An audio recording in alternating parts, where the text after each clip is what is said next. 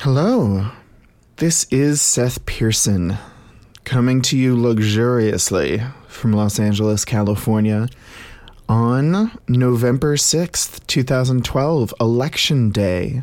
Now, this episode of the By That I Mean podcast you're about to hear was recorded several weeks ago, and it features myself and my co-host, Asia Coleman.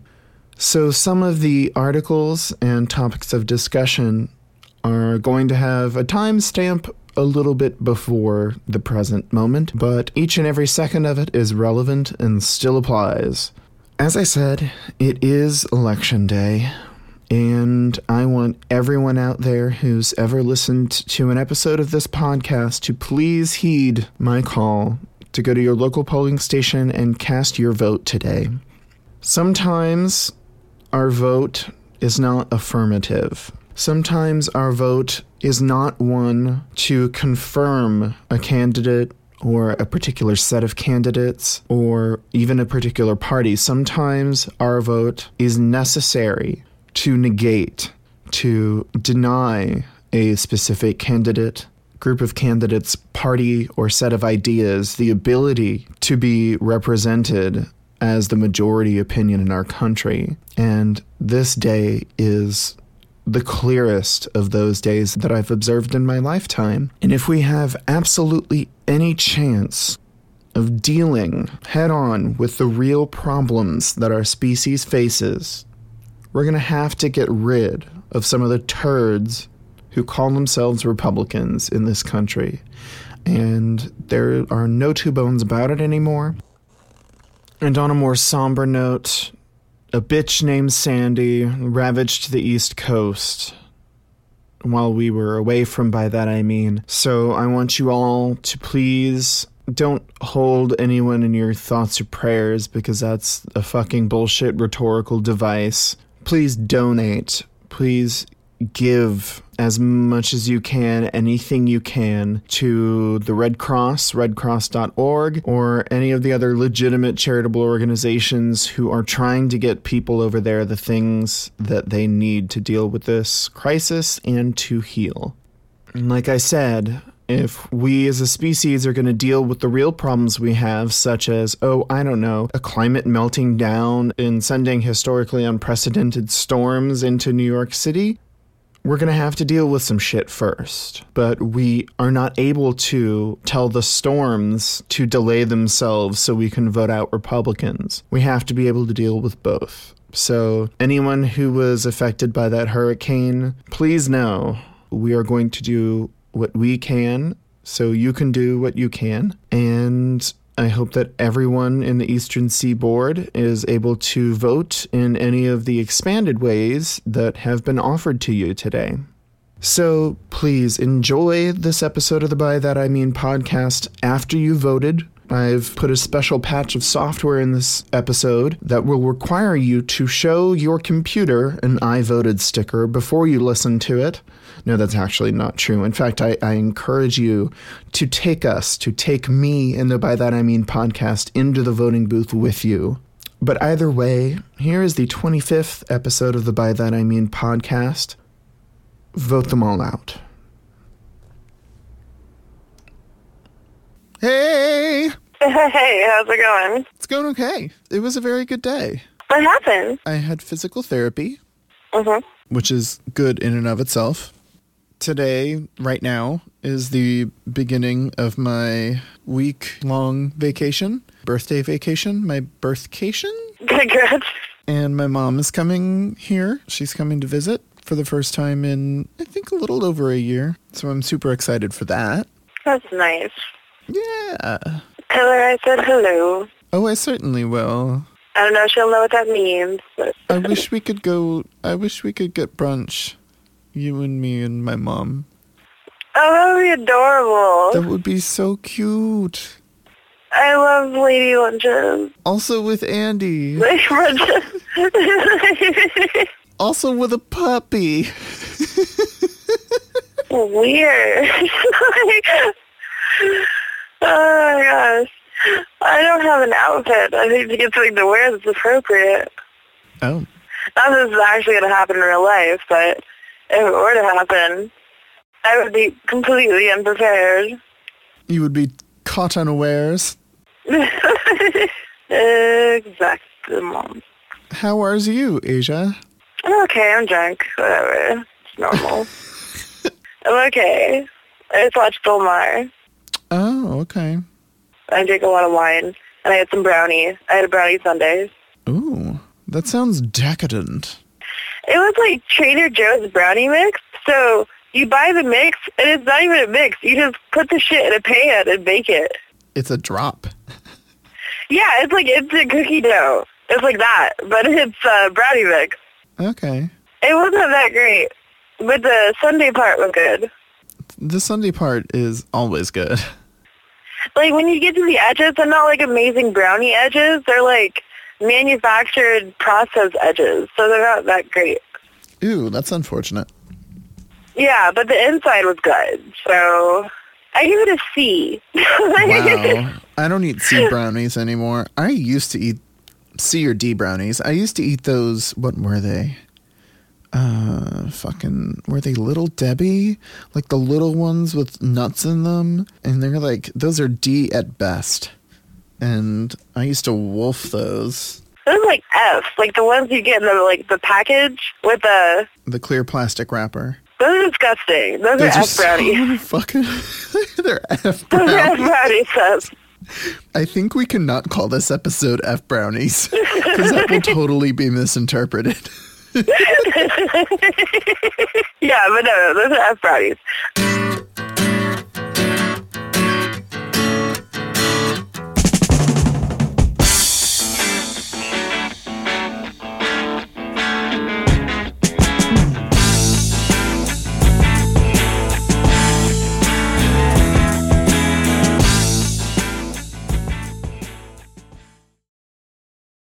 Mitt Romney kind of decided to light his campaign on fire since the last time we recorded. That was even after the disastrous Republican convention with the Clint Eastwood speech to a chair. I remember that. And the sea of white people. The first completely fucking disastrous decision was in light of protests in Libya and Egypt that were in response to a video on YouTube.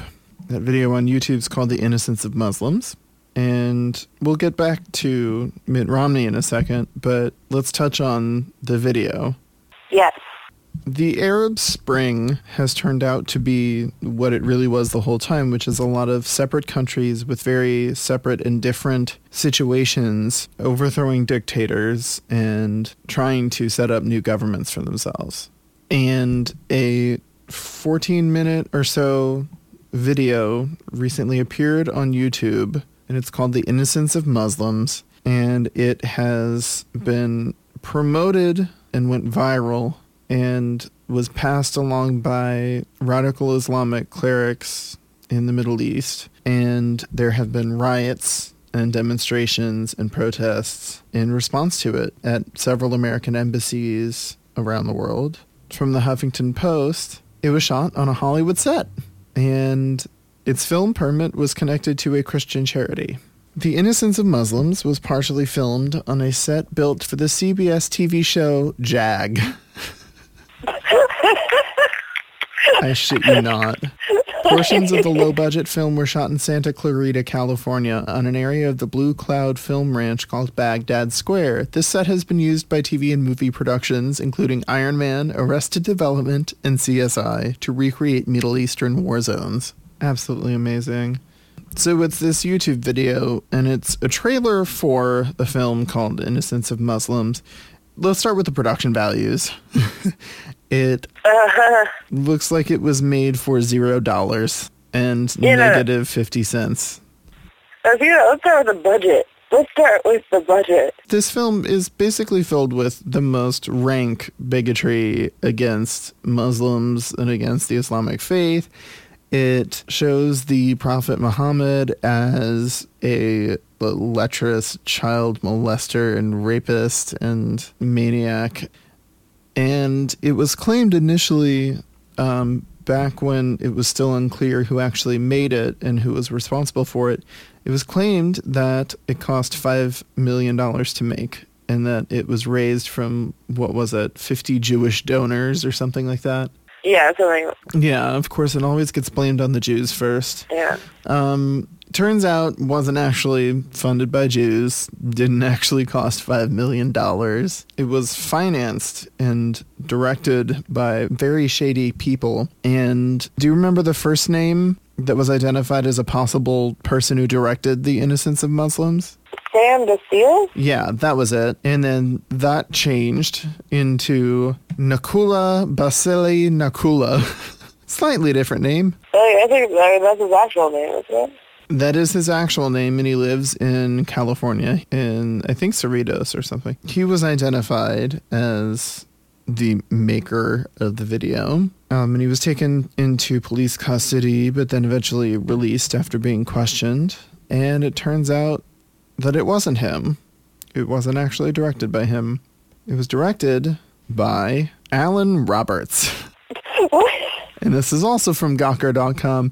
The director of Innocence of Muslims is a schlocky softcore porn director named Alan Roberts. And this is by Adrian Chen. The anti-Islam film that set off a firestorm in the Middle East was directed by a sixty-five-year-old schlock director named Alan Roberts.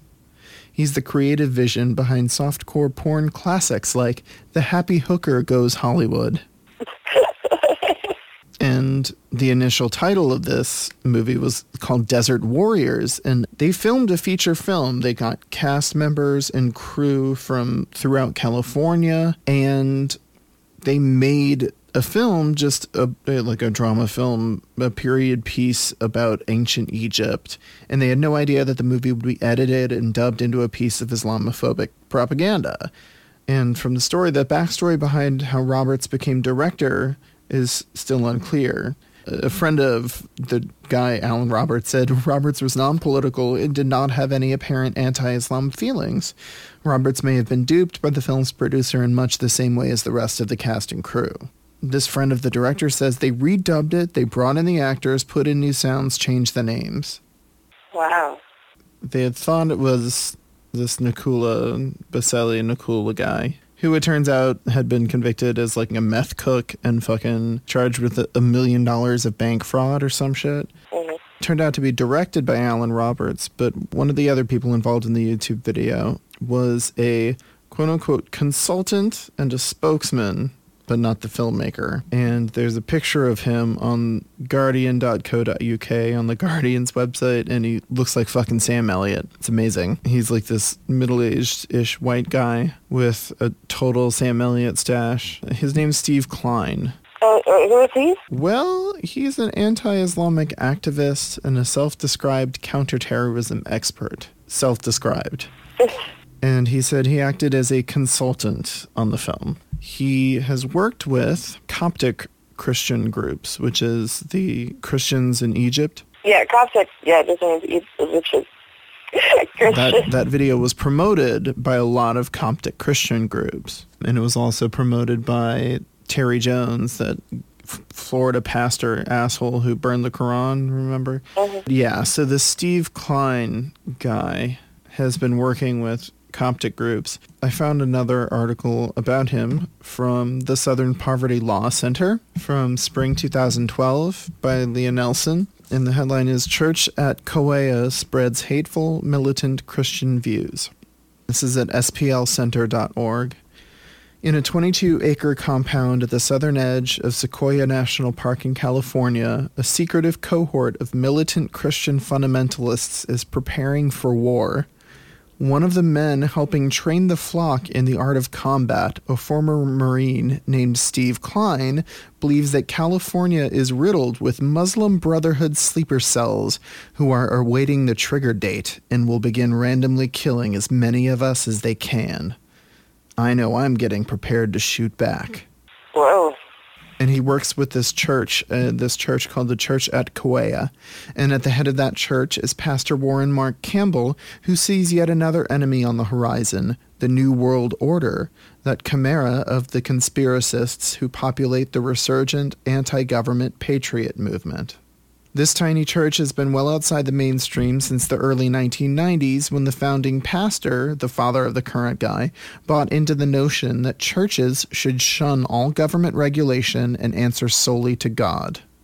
Since then, the church has become increasingly radical, ramping up its paramilitary activities and forging alliances with an array of figures revered on the radical right, among them militia and patriot leaders, white supremacists, neo-Confederates, border vigilantes, and Christian Reconstructionists, whose goal is to turn America into a theocracy based on the Old Testament.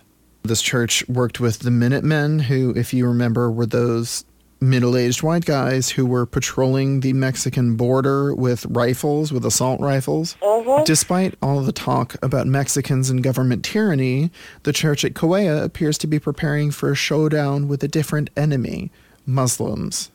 The church's obsession with Muslims appears to have begun in two thousand ten, when it invited white Zimbabwean evangelist Peter Hammond to speak at its conference.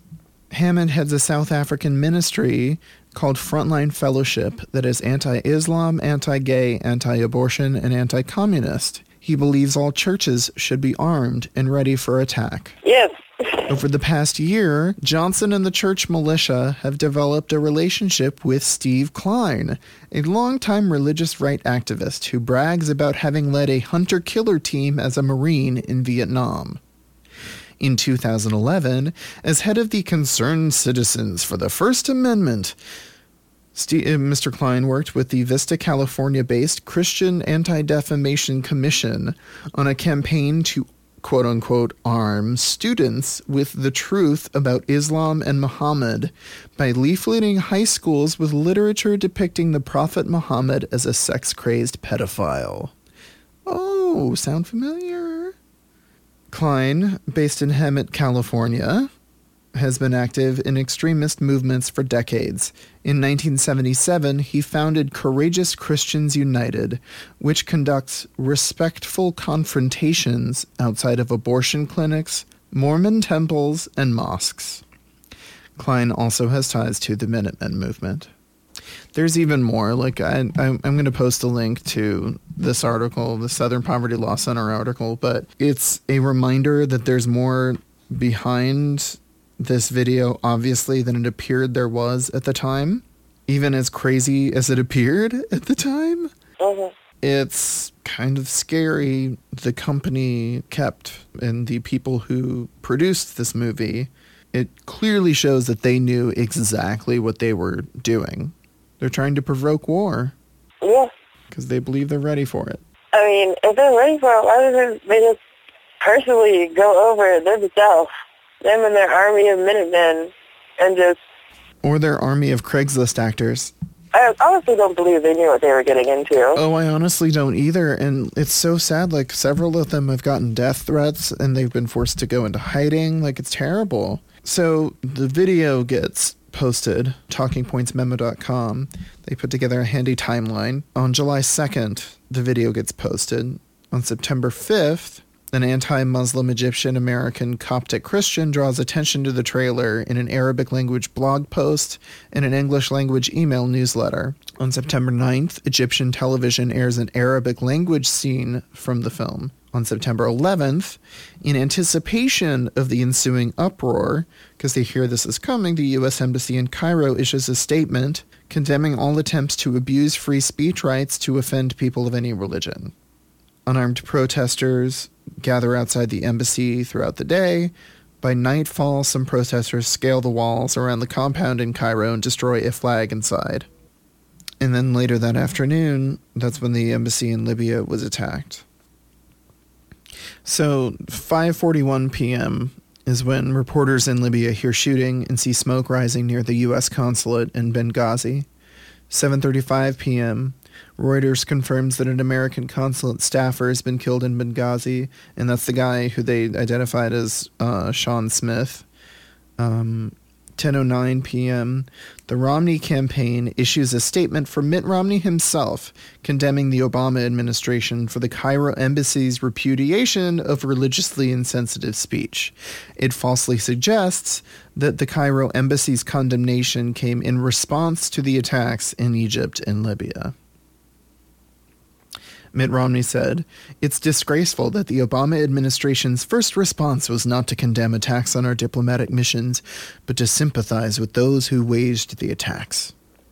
The statement is embargoed, meaning the press cannot report on it until midnight September twelfth, the moment the Obama and Romney campaign's September eleventh truce is scheduled to end. Unfortunately, it wasn't just Sean Smith who was killed. The U S ambassador to Libya, Chris Stevens, was also killed in Benghazi. And this is from Huffington Post. Libyans tried to rescue Ambassador Chris Stevens, cheering "God is great" and rushing him to a hospital after they discovered him still clinging to life inside the U S consulate, according to witnesses in a new video that emerged Monday from last week's attack in the city of Benghazi. The group of Libyans had stumbled across Stevens' seemingly lifeless form inside a dark room and didn't know who he was, only that he was a foreigner. The account underlines the confusion that reigned during the assault by protesters and heavily armed gunmen that overwhelmed the consulate in Benghazi last Tuesday night, killing four Americans, including Stevens, who died from smoke inhalation soon after he was found. The Libyans were actually trying to save him. But also, apparently, the U S government at first believed it was a result of the protests against this video, but it is possible now that it was either the work of Al-Qaeda or some other terrorist group in the Middle East. The the way that Mitt Romney responded to this, to me it was like when John McCain suspended his campaign when the financial crisis hit in two thousand eight. And he, do you remember that? Mm-hmm. He's like, "I have to suspend my campaign now to work, go back to Washington and do the American people's work." And he just, like, showed up at a couple hearings and literally did nothing and contributed nothing whatsoever. Do you think that forty-seven percent of voters will never vote for him?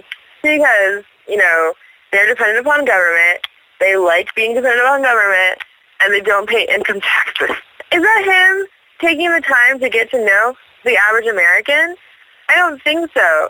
That's him taking the time to get to know what he wants to know or things he wants to know about Americans. He's comfortable believing what he was told and what he is told, and the language of the Ayn Randian super wealthy people, the people who are funding his campaign, in their minds, half of this country is worthless.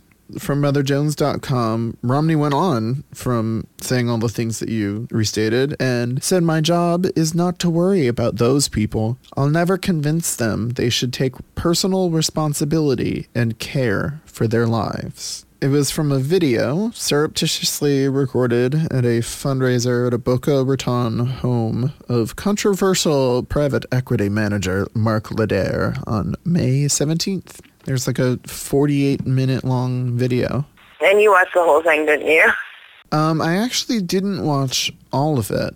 Some amazing sections have been taken out of it. In one, he talks about the forty-seven percent, of course. In one of them, he talks about how he believes that uh, Israel and Palestine, that there will never be a two-state solution. Yeah, no, I saw that part, yeah. And that he would just kick the can down the road for peace in the Middle East. Which, I mean, if, if anyone is paying any attention to what's going on in the Middle East, surely what we have to do is just keep kicking the can down the road. Um, the only problem is there are tanks on that road, and that road is on fire and has exploded and is getting drone-striked from above. He takes the, the normal WASI approach, which is not my problem. Let somebody else deal with that. Right. And there's one part where he says that if he wins, the stock market is going to react favorably. I, yeah, I his complete lack of knowledge on dirty bobs. Oh, God. Like, he, he tries to give advice to the Iranian government of how to launch a terror attack in America. And he says, "Oh, set off a dirty bomb." But he has absolutely no understanding of what a dirty bomb actually is. So, like, he, he not only doesn't understand what Iran is capable of, he also doesn't understand what dirty bombs are. And these are things that you would probably want to know about if you're a president who has to deal with both. That's true. It was a private dinner, fifty thousand dollars a plate. It was one of those quiet rooms that Mitt Romney has talked about before. It's the same quiet rooms that he says we have to talk about tax rates in. And so, obviously, this is what he says in, in there. From the Washington Post, let's dice up and dissect the forty-seven percent. In his comments, Mitt Romney says that these are people who pay no income tax, but they are people who are dependent upon government, who believe that they are victims, who believe the government has a responsibility to care for them, who believe that they are entitled to health care, to food, to housing, to you name it. In other words, Romney is arguing that about forty-seven percent of the country is a taker class that pays little or nothing into the federal government, but wants to tax the productive classes for free healthcare, food, housing, et cetera. And obviously, Romney's not alone in this concern. Like, he's in league with a ton of other Republicans and, of course, Paul Ryan and Michelle Bachmann. But among the Americans who paid no federal income taxes in two thousand eleven, sixty-one percent paid payroll taxes, which means they have jobs. And when you account for both sides of the payroll tax, they pay fifteen point three percent of their income in taxes, which is higher than the thirteen point nine percent that Romney paid. Another twenty-two percent of the forty-seven percent were elderly. So eighty-three percent of those not paying federal income taxes are either working and paying payroll tax, or they're elderly. And Mitt Romney is promising to protect their benefits because they've earned them. The remainder aren't paying federal income or payroll taxes because they're unemployed. But that's a small fraction of the country. But here's the real insanity of this new position of the Romney campaign, that they're discarding half of the country. Part of the reason so many Americans don't pay federal income taxes is that Republicans have passed a series of very large tax cuts that wiped out the income tax liability for many Americans. Ronald Reagan's nineteen eighty-six tax reform and George W. Bush's two thousand one and two thousand three tax cuts. Yeah. Some of those tax cuts for the poor were there to make the tax cuts for the rich more politically palatable. But now, of course, they're demonizing the people that they gave ta- tax cuts to because they're non-rich. And they want to take away the tax cuts that all non-rich Americans get in order to give more tax cuts to the rich. It's crazy. Like, was he just asleep during the ninety-nine percent movement? Was he just asleep? He wasn't the first person to talk about this, like, forty-seven percent. This bubbled up from the right-wing blogs. There was a right-wing blogger and C N N fucking anchor named Eric Erickson, who was this right-wing shill, and he started bitching about that the moment that Occupy Wall Street started. His, like, pithy response to it was like, oh, then why doesn't half the country pay income taxes? It's a perfect argument from the perspective of the wealthy people, because then they get to disavow any responsibility to ninety-nine percent of the country under the guise of thinking of themselves as victimized by the quote-unquote forty-seven percent's unwillingness to pay into the system. This is crazy. I would like to know which newspapers that Romney reads. Because other than the Wall Street Journal, I, I can't I can't imagine. They need to ask him the Sarah Palin questions, like, what does he read? Like, you have to make an attempt to be that isolated from the real world. Yeah, and it was the same total unpresidentialness, that's not a word, but it is, that he displayed in throwing himself into the middle of the fucking Libya situation and the Egypt riots, you know? Like, it's crazy, but what's really scary is that these are the people who are funding Mitt Romney's campaign, and this is what he's telling them, you know, and of course he's telling them, he's presenting to them the person that they want him to be, but I instinctively feel like this is closer to the real him. This is closer to authentic. I mean, do you agree? Yeah, completely. I mean, you have to pay fifty thousand dollars a plate to get into this dinner. Right. Obviously, I mean, you can start with the people that. There have money. Yeah. And it's weird because they chose the people with fifty thousand expendable dollars. Like, most of these people are asking them ignorant questions one could ask, or just trying to kiss his ass. Well, and of course, this fifty thousand dollars dinner is not their sole contribution. That whatever this fifty thousand dollars is, is going to be trifling compared to the like the donations that he's ultimately hoping to get from them. These are probably like um, multi, multi, multi, multi millionaires, you know? If I'm a real person and I have fifty thousand expendable dollars, the, like the first thing on my mind is not having a dinner with Mitt Romney. That's probably the last. Right? Uh, really. But I mean, the the rich really are different than us. They spend most of their time figuring out where to put their money so they can avoid paying taxes on it. I thought that they spent most of their time figuring out where to summer. Oh no, they they have the help figure out where to summer. People that use the word summer as a verb. Yep. You know, they're looking for tax loopholes, how to completely destroy and bankrupt companies and still look like they're good people.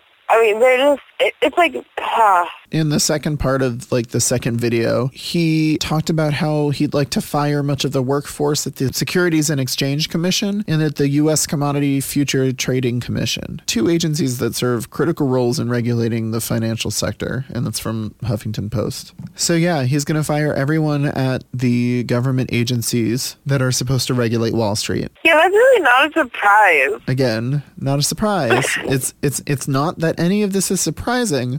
What's surprising is how thoroughly and easily and excitedly he rolls out this ambitious and radical agenda behind closed doors and will say nothing in public. I think what's That's most surprising, what's surprising. No, I think what's most surprising is that he wants to be president and has no concept of the digital age. Yeah, that too. Like, has not heard of YouTube. How freaking terrifying is that? Because he can say whatever he wants to say and doesn't realize that it can be broadcast, not just nationally, but internationally. Today, Mitt Romney, again, the desperate, desperate man, with forty days left to go in this election, released his two thousand eleven tax return. Also, from Huffington Post dot com, he paid an effective tax rate of fourteen point one percent. The best part of that is he did not take all the charitable deductions to which he was entitled for his two thousand eleven taxes in order to keep his tax return from falling below a threshold that would falsify an earlier assertion that he'd never paid lower than a thirteen percent tax rate. So he's releasing one year of taxes. And he artificially inflated that year's taxes in order to not now be a liar about this too. The best part of that, after the election, he can recoup the money. Whether he becomes president or not, Romney would be fully within his rights to file an amended return requiring the Treasury to cut him a substantial check. This is freaking great. It's so it's so beautiful. He is just fully revealing himself. He is blooming before the world, and it's hilarious. The most amazing part about this is you can obviously see the differences in the candidates from just this very act. Oh, yes. For instance, there was a whole birther movement, obviously, for Barack Obama. And, you know, he had released his birth certificate. It wasn't good enough, you know? So, and this is how I remember it, Osama bin Laden was killed by national forces, and then also that same week, Barack Obama released his log for a birth certificate from public pressure. The Tea Party, basically, and the birthers, Republicans, two slightly... They're the same thing. It's like the same. Well, but some of the Tea Partiers want defense cuts. We're arguing semantics and we're getting away from my point. Yeah, sorry. And I'm making a fucking political point that that rarely has ever happened. Oh my god. Because I don't care enough about politics. You're getting, you're becoming such an angry drunk right now. Don't Hulk out, Asia. I'm not going to Hulk out, Seth. Okay. It's just like, I'm trying to make a point here and you keep interrupting me. I'm sorry. Anyway, so that's how I remember it. It wasn't even he had to do it. It wasn't public scrutiny. It was literally just one party scrutiny of him that made him, like, to do this. But he still, it was like, you know, the same week. It was very classy, actually, because he didn't really say much about it. It was just like, Osama bin Laden killed. And he also happened to release his birth certificate, but there wasn't, like, a press conference about this. It, was, it just happened. Right. It was just like a press release or something. I mean, it's just, it's, it's really telling to me that... You know, when somebody is forced to do something from pressure from all sides, and they do it, and they submit falsified documents, I think they just get away with it. And it's twenty twelve. It's like, we have news media. We have YouTube. We have the internet now. There's everything. It's like, do you not understand that these things exist? I know that you said the fact checkers. You know what else exists, Asia? What? Photography is a thing that exists. Yeah, camera. As our as our motion picture and video cameras. Did you happen to see um, that Mitt Romney dyed his face brown at the Univision presidential forum. This is from Gawker dot com. Mitt Romney dyed his face brown to appeal to Latino voters. Mittens trails President Obama among registered Latino voters by nearly forty percent. And of course, one of the things he said at the dinner was that it would be helpful to have been born Latino. But it's gotten so bad. Like, honestly, if you look at the photos, you just need to look at the photo. I'll, I'll post that along with the other stuff. It was an Univision event, obviously, in Spanish and English. Honestly, it, it really looks like he dyed his face brown. I don't know if it's self-tanning. I don't know if it's, like, makeup. But it even looks like he missed his eyes. And he definitely missed his hands. And, like, they've got side-by-side photos here. I, I, I don't want to believe it. I don't want to believe it. I want that to be a stupid, silly thing that I just made up. But honestly, I wouldn't put it past him. Would you? At this point, like, given... Mitt Romney brown-faced himself to go talk to Latinos? I mean, come on, Asia. Who let the tacos out? Who? Who? Yeah, I'm not surprised at all. It just seems like something somebody who obviously has no concept of other cultures would do. Another truly amazing thing. There are so many truly amazing things about this dinner of Mitt Romney's. I mean... Like, how much magic can you pack into a dinner?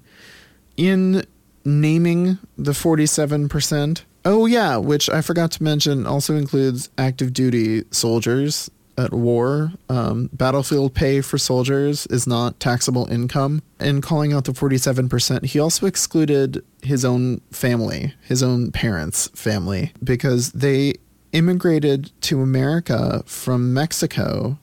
Mitt Romney's dad and mom were on welfare. His family fled to the United States from their Mormon colony when he was a child during the Mexican Revolution. His ba- his family benefited from a refugee fund established by Congress. That's amazing. And this was a welfare program specifically for the Mormons who were fleeing Mexico. And he's talking about people who feel entitled to food, shelter, and basic needs. When what he's literally doing is wanting to unravel every single thing that he benefited from. Oh, wow. It's crazy. You know, I that video to me just reminded me of, like, a frat, you know? Yes. That was, like, a frat house. It's the fraternity of money. You know, they are part of the moneyed class. And there is most certainly a fraternity in it. Not much of a sorority, more of one now than there ever has been, but still. I mean, as much stupid shit as the Republicans have said about women, and as much exclusionary tactics go on, I don't understand. I literally do not understand how women can still vote Republican. It's just it's baffling to me. Especially when Mitt Romney and Paul Ryan are now saying that all of the anti-abortion bills and the abortion restrictions across the states are national models for the country. Remember, the Republican platform bans all abortions without exception for rape, incest, or the life of the mother. It's just that Mitt Romney flip-flopped and said after that came out that, oh, that's just the platform. That's not what I'm going to base all my policies on. So again, it's not even just that he won't say these terrible things about non-rich people in public. He won't say what his actual policies are in public. So it's important that more videos like this get taken by any means necessary, um, peacefully, of course, because this might be our only chance to actually understand who this guy is outside of the debates, of course. But yeah, it's it's... a wonderful and serendipitous thing for this video to have been released now. Yeah, like, also funny, um, just a fun fact, Paul Ryan and, and Mitt Romney have been comparing Obama to Jimmy Carter, and the person who actually negotiated the release of the video was Jimmy Carter's grandson. Yeah, M S N B C just blew all over that story. I'm sorry. I'm sorry. I was going to say, it was like, according to the video, according to Mitt Romney, like, if you want to know his policy, you can read his book, but people won't do that unless it's a really, really interesting policy. Well, and there are no there and there are no policies in it. They're just attacks on Obama for quote unquote apologizing for America. I've actually not read the book. so I wouldn't know. And I don't really plan to read the book, and it's not because I don't read or don't like to read, as I wouldn't spend fifty thousand dollars a plate to have dinner at a Mitt Romney function. It, it's not because of the money. It's because I don't want to waste that time in my life that I could never get back. Exactly. But I mean, since we can't participate in those dinners, all we have is our time and energy and our votes. Of course, as we've discussed previously on the By That I Mean podcast, the vote itself is at stake in this election. Tons of states have been passing or trying to pass voter I D laws requiring new forms of I D that voting has never required before. And g- Republican governors across the country have engaged in voter purges of eligible voters that should not be kicked off voter rolls and shouldn't be disenfranchised. And it's up- estimated that up to five million people, five million American citizens, could be refused, that their votes could go uncounted. And it's important to understand how much more difficult it's been made to vote. It's important to understand also why that mindset of the maker and the taker class, the forty-seven percent, justifies voter suppression and disenfranchising people. Yeah. Well, I mean, there's, I mean, there's been several, several polls about this where in any election year, if people that could vote did vote, it would be an overwhelming Democratic majority every year. And that was especially true in two thousand ten. And we know that a lot of people stayed home during the midterm elections, and that allowed in a wave, the Tea Party wave of shit.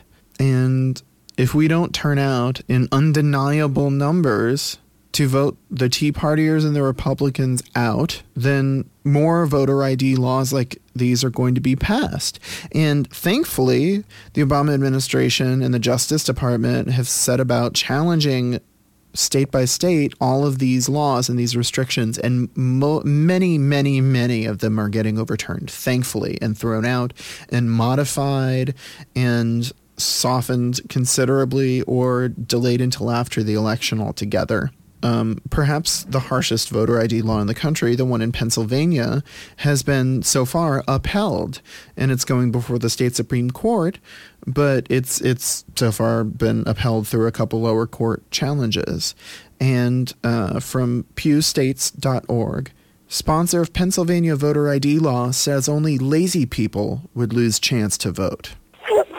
The sponsor of Pennsylvania's voter identification law says only lazy people would be disenfranchised by requirements to show photo identification at the polls.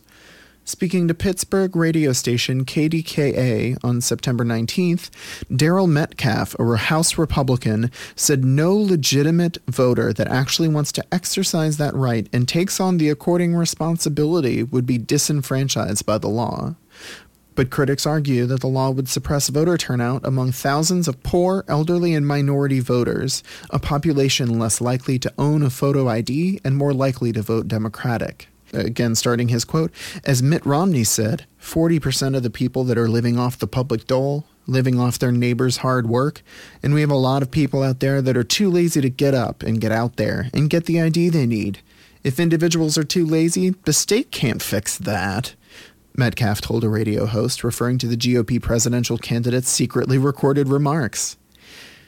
Yeah, wow. Oh, and actually, an update from the article. On Tuesday, the state Supreme Court sent the case back to a lower court, asking them whether the law is actually ready to be used in November. If you think about it, it makes perfect sense, because if your theory is that the maker class is comprised of just superior people, for whatever reason, of course, they never understand that the reason is money. But if you believe that you're a superior species, then of course no one else who isn't in your tribe, who isn't part of your group, deserves to have a say, right? Like, to me, this totally finally explains it.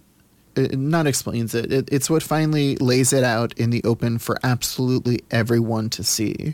Like, it could not be more obvious now why Republicans are trying to deny people their vote. Wait, so in order to vote in Pennsylvania, you now need to have a photo I D. It's not only that, but they require specific kinds of photo I D with specific information that are issued by certain people.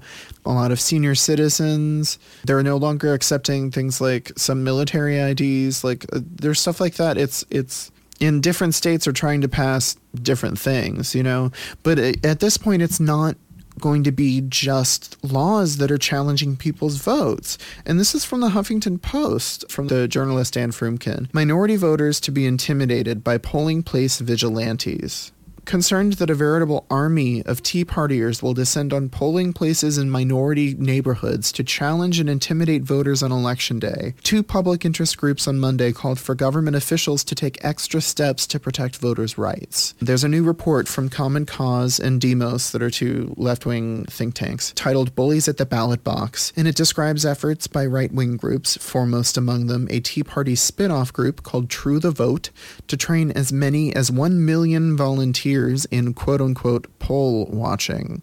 Here's the scariest part. This is how they explain why and how the groups are targeting racial minorities and others who have a past of being targeted. The report notes that True the Vote official Bill Auren has told volunteers that they should make voters feel, quote-unquote, like they're driving and seeing the police following you. And the president of the True the Vote coalition partner Judicial Watch has accused the Obama administration of trying to mobilize the food stamp army and steal the election with the illegal alien vote. Wow, those are lofty claims. Yeah. I mean, it's, it's, at least it's classier than grandfather clauses. That's all I can say. Classier than what? Grandfather clauses. But honestly, this this is... This has been described as a new Jim Crow, and if you look at a map of the states that are passing all of these, except for Pennsylvania and a couple other ones, it's the former Confederacy. It is, and that's thankfully that ended up meaning that's uh, that many of their harshest voting restrictions got thrown out because they required federal clearance under the civil under the Voting Rights Act in order to change their voting rules. Ironically, in places that weren't Pennsylvania, it was actually easier to challenge. I didn't say that it was, like, classy. I said it was classier than grandfather classes. What I'm saying is, it's classier. It's another loophole, yes, but it's a classier loophole. It's just another exhibit that one of the two major political parties in this country wants you not to be able to express your voice. It's not that they want you to express your voice in support of them and their policies, which they will tell you about.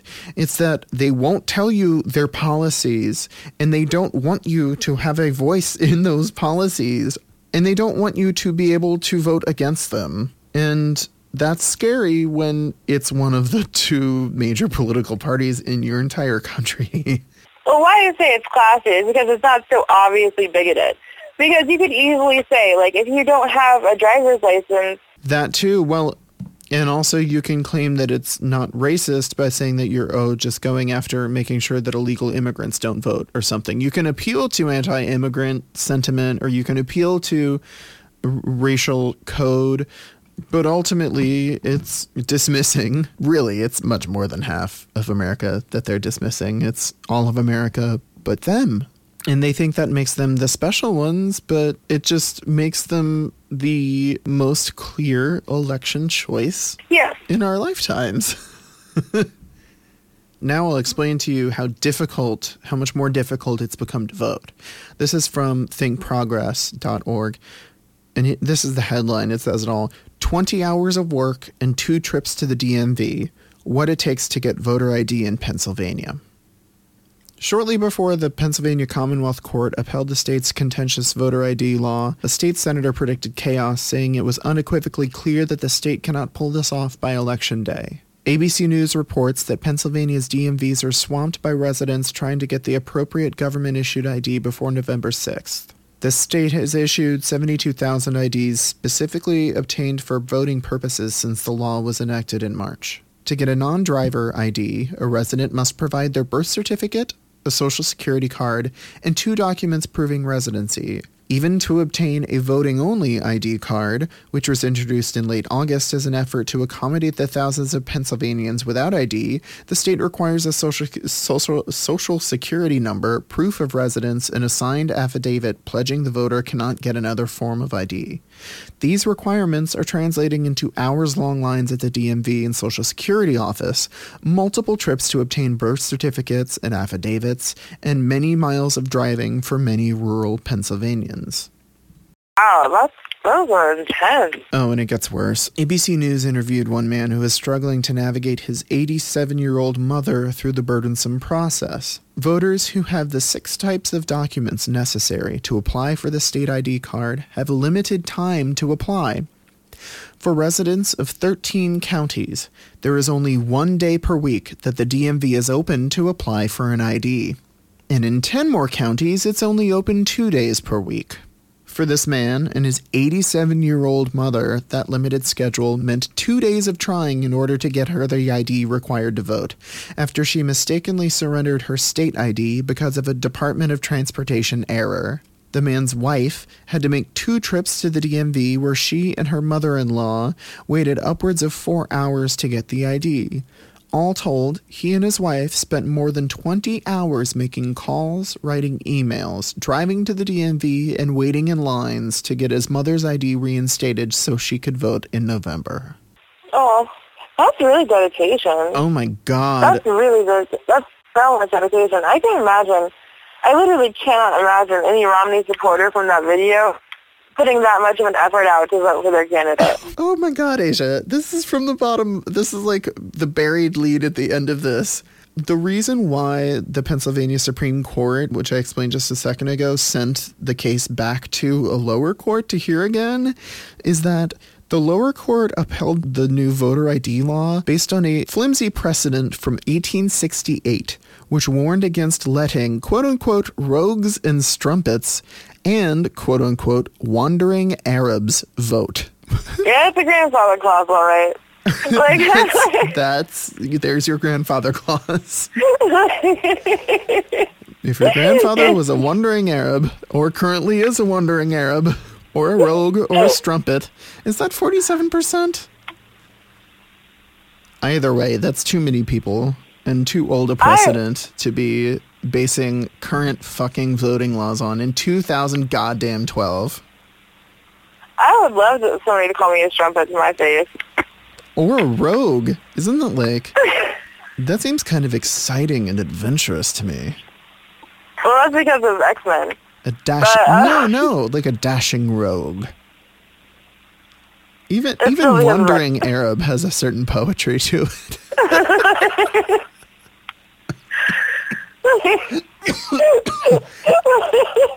And a law just attacked me.